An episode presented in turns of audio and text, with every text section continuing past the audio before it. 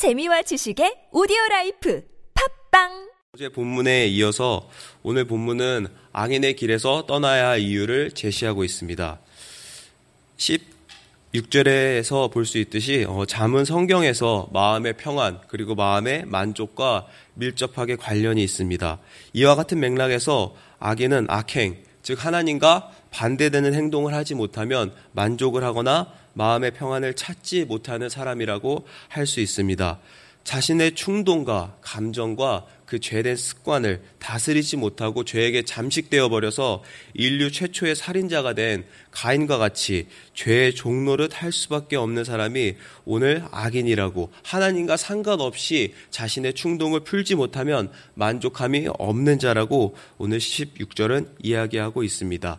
또한 악인의 행동은 그렇게 자신의 소욕과 정욕을 채우는 데서 그치지 않고 다른 사람을 넘어뜨리고 파괴하는 분명한 방향성을 지니고 있습니다.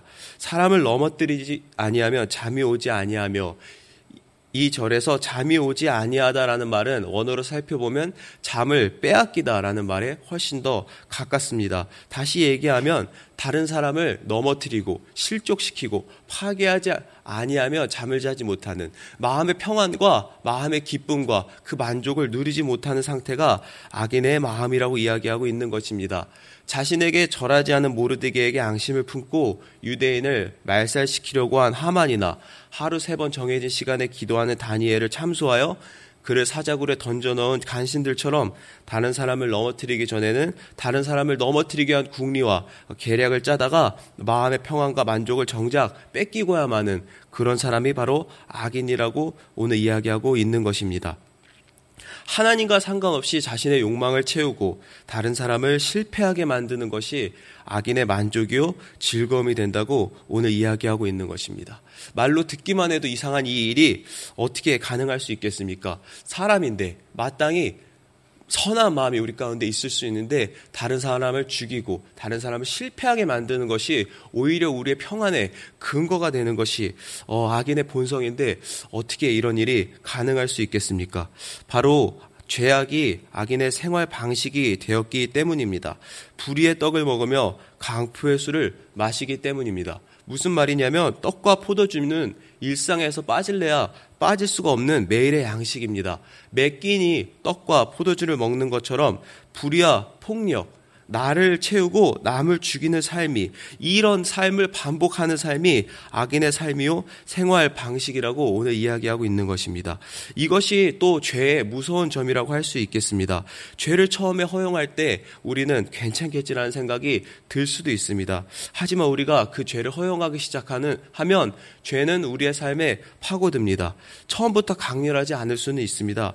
그러나 그 파고든 죄는 어느 순간 우리의 삶에 더욱더 깊숙이 파고들고 결국 우리의 삶을 잠식하고 우리의 생활 방식과 삶이 되어버리고 마는 것입니다. 그리하여 매일매일 자신을 채우고 자신에 충만하고 또 남을 죽이지 않으면 안 되는 그리하면 만족을 느끼지 못하는 그런 삶을 지속적으로 살게 된다고 오늘 이야기하고 있는 것입니다. 오늘 우리의 삶은 어떤지 이 말씀을 보면서 생각해 보게 되었습니다. 하나님께 순종하는 것보다 나의 충동을 채우는 것에서 훨씬 더 만족함을 느끼고 있지는 않은지 또 다른 사람을 비방하며 판단하는 것을 멈추지 못하고 또 분을 바라고 독한 말을 쏟아내야 직성이 풀리는 삶을 반복하고 있지는 않은지 이렇게 옛 자아의 죄된 습관을 쫓아 나를 채우고 나의 충실하고 또 다른 사람을 죽이는 삶을 말씀을 따라 사는 삶보다 훨씬 더 익숙하게 여기고 생각하고 있지는 않은지 생각해 보게 되었습니다. 앞에서 이야기한 오늘 16절부터 볼 수 있는 나를 채우고 남을 죽이는 이 악인의 길은 우리가 떠나야 할 그 길인데 바로 이 길이 내 주위에 있는 악한 사람의 길이 아니라 여러 가지 세상 속에서 관찰할 수 있는 길 뿐일 뿐 아니라 오늘 바로 내가 주님을 만나기 전에 걷던 길이요. 지금도 나도 모르게 그 말씀을 따라 사는 삶을 놓치게 될 때 순간 발을 디디게 되는 옛 자의 길이요. 옛 습관의 길이라고 오늘 또 이야기할 수 있습니다. 의인의 길은 돋는 햇살 같아서 크게 빛나 한낮의 광명에 이르거니와. 하지만 오늘 18절에서는 분명히 증거하고 있습니다. 의인은 누구입니까? 잠언에서 이야기하는 의인은 지혜에 순종하는 사람, 말씀을 따라 사는 사람을 이야기합니다.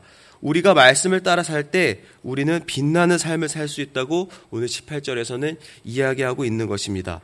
말씀의 빛이 우리의 삶을 비출 때 우리를 실족하게 만드는 모든 함정들이 밝히 드러나 죄악으로부터 자유로워진 그래서 그리스도의 영광만을 비추는 삶을 살 수 있게 된다고 오늘 이야기하는 것입니다. 이 빛은 그러면 어디서부터 오는 빛입니까? 우리의 마음 속에서는 또 우리의 삶 속에서는 이 빛을 찾을 수가 없습니다. 우리는 어둠 속에서 태어난 그래서 어둠이 훨씬 익숙한 사람들이기 때문입니다. 그러나 참빛, 곧 세상에 와서 각 사람을 비추는 그 빛 되시는 예수님, 그 말씀으로부터 이 빛이 온다고 성경은 증언하고 있습니다. 우리는 머리로는 이 사실을 다 알고 있습니다. 우리의 마음 속에선 선한 것이 없기 때문에 또 우리가 말씀을 선택할 수 있는 은혜를 받았기 때문에 이 빛 대신 주님을 매일매일 사모하며 또 말씀을 따라 살리라 매일매일 그렇게 다짐을 합니다. 그리고 열심히 죄된 예습관을 따라 살지 않기로 나에게 오늘 충실하지 않기로 또 나의 유익을 위해 다른 사람을 해야지 않기로 다짐도 합니다. 매일매일 노력도 합니다. 그러나 때때로 내 안에서 불의를 기뻐하고 악한 자의 길로 행하기를 즐겨하는 옛 죄인의 습성을 또 발견하게 됩니다. 그래서 좌절하기도 하고 낙심하기도 하고 또 한 번 내 힘으로 또 한 번 노력을 하고 기도도 열심히 해보지만 또 그 악한 자의 길을 따라 어느새 걷고 있는 내 자신을 발견할 때마다 이런 질문이 들기도 합니다. 도대체 말씀을 따라 빛나는 삶을 산다는 것이 가능한 이야기인가? 도대체 내가 어떻게 그 말씀을 따라 이 빛나는 삶을 살 수 있다는 것인가? 그러나 오늘 18절은 분명히 증거하고 있습니다. 이 말씀의 빛은 돋는 햇살과 같은 빛이다. 그 빛이 점점 자라서 한낮의 광명에 이르게 된다. 무슨 말입니까? 아직 내 마음에 내 삶에 어두운 면이 있습니다. 옛 자아의 습관이 불의를 행하고 악행을 기뻐하는 죄인된 모습이 내 안에 여전히 남아있는 것을 보게 됩니다. 그러나 이 말씀의 빛은 이 어두움에, 이 죄악의 어두움에 금방이라도 잠식되어 꺼질 것 같은 그런 흔들리는 촛불과 같은 빛이 아니라 크게 빛나 한낮의 광명처럼 모든 어려움을 어두, 어두움을 사라지게 만든다는 빛이다라고 오늘 증거하고 있습니다. 우리는 이 사실을 기억해야 합니다. 우리가 주님으로부터 우리가 예수 그리스도의 십자가의 은혜로부터 받은 그 생명의 빛은 그 말씀의 빛은 우리 안에 있는 여전히 남아 있는 그 어두움에 잠식될 수 있는 촛불과 같은 희미한 빛이 아니라 도리어 우리의 모든 어두움을 밝게 빛나 사라지게 만드는 그래서 우리의 삶이 빛나게 만드는 능력이 있는 빛이라고 그런 말씀이라는 것을 우리는 다시 한번 기억해야 합니다. 이런 말씀을 따라 사는 의인의 빛나는 이런 삶, 이 길은 우리가 선택한 길이 아닙니다. 우리는 은혜로 이 길에 바로 초청을 받은 사람들입니다. 이 사실을 기억할 때 우리는 스스로를 분별하며 우리의 죄인됨과 의리의 의인됨을 스스로 판단하려, 판단하려고 하는 시도를 그칠 수 있습니다. 우리는 어둠 속에서 불러내어서 그 예수 그리스도의 기이한 빛에 초청을 받은 그런 사람들이기 때문에 우리에게 있어서 스스로를 분별하려고 노력하는 것보다 중요한 것은 우리에게 빛된 길이 은혜로 주어졌음을 믿고 그 빛의 능력을 믿음으로 바라보며 신뢰하며 그 길을 따르기로 오늘도 선택하는 것 외에는 매 순간 그렇게 선택하는 것 외에는 우리가 할 수 있는 것이 없다고 오늘 성경은 증언하고 있는 것입니다. 악인의 길은 어둠 같아서 걸려 넘어져도 무엇인지 깨닫지 못하느니라. 사실 우리는 그렇게 의인됨과 죄인됨을 분별할 능력도 가지고 있지 않습니다. 또 무엇이 의인의 길인지 무엇이 죄인의 길인지 분별할 능력도 가지고 있지 않습니다. 앞에서 본 것처럼 다른 사람을 넘어뜨리지 못하면 잠이 오지 않지만 결국 이렇게 스스로 걸려 넘어져도 무엇에 걸렸는지 깨닫지 못하는 이 악인의 본성이 바로 인간의 본성이요 우리의 본성이기 때문입니다. 그래서 내 죄된 모습 때문에 말씀을 따라 사는 것이 어렵다고 속단한다면 그것은 아직 우리가 어떠한 길로 초청을 받았는지 또 이 우리를 비치고 있는 이 말씀의 능력이 어떤 능력을 가지고 있는지 아직 잘 이해하지 못하기 때문에 여전히 스스로를 판단하려고 하고 여전히 스스로의 죄인됨과 의인됨을 분별하려고 하는 시도를 할 수밖에 없는 것 같습니다. 우리의 생각 속에서 이런 노력을 하다가는 또 우리의 수준 속에서 이런 노력을 하다가는 결국 19절처럼 걸려 넘어져도 무엇에 걸려 넘어졌는지 왜 걸려 넘어졌는지 알지 못한 채 여전히 의인됨과 죄인됨을 스스로 판단하며 좌절하고 낙심할 수밖에 없는 그렇게 어둠 속에서 헤맬 수밖에 없는 신앙생활을 반복하게 될 수밖에 없습니다. 그래서 우리는 기도해야 합니다. 성령님께서 조명하사 우리가 옛길 죄된 옛 자아에 익숙한 길이 아닌 새 길, 이 말씀으로 다스림을 받는 그 길을 선택할 수 있도록 기도해야 합니다. 또한 성령님께서 우리에게 어, 주, 찾아오셔서 우리가 말씀의 능력을 깨달을 수 있게 되도록 어, 기도해야 합니다.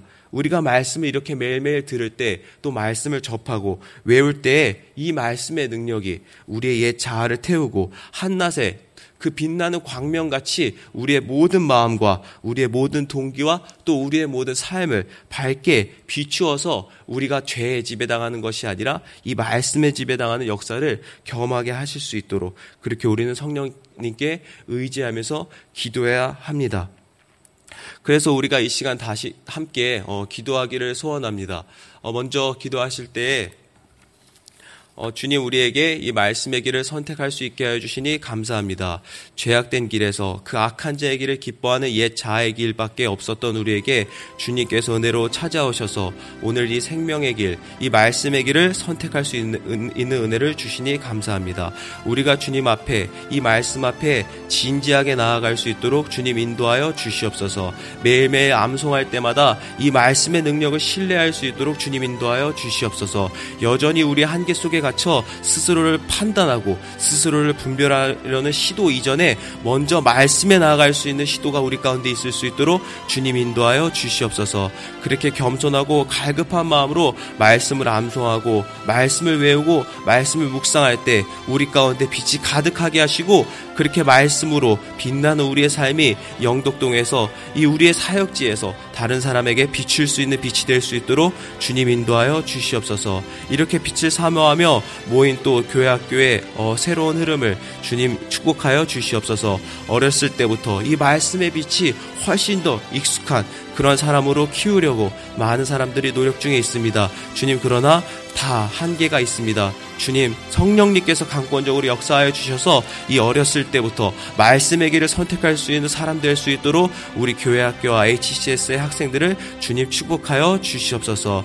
마지막으로 기도할 때 주님 오늘도 겸손하게 하여 주시옵소서. 말씀의 능력을 신뢰하게 하여 주시옵소서. 나의 옛 자에서부터 도망가 주님 말씀을 선택할 수 있는 그 겸손함과 갈 급함만이 우리 마음 가운데 가득할 수 있도록 그래서 매일매일 순간순간 말씀으로 묵상하고 말씀으로 우리의 자를 태우는 그 싸움에서 승리할 수 있는 우리 될 수 있도록 주님 인도하여 주시옵소서 함께 주님을 세 번 부르고 다 같이 기도하시겠습니다.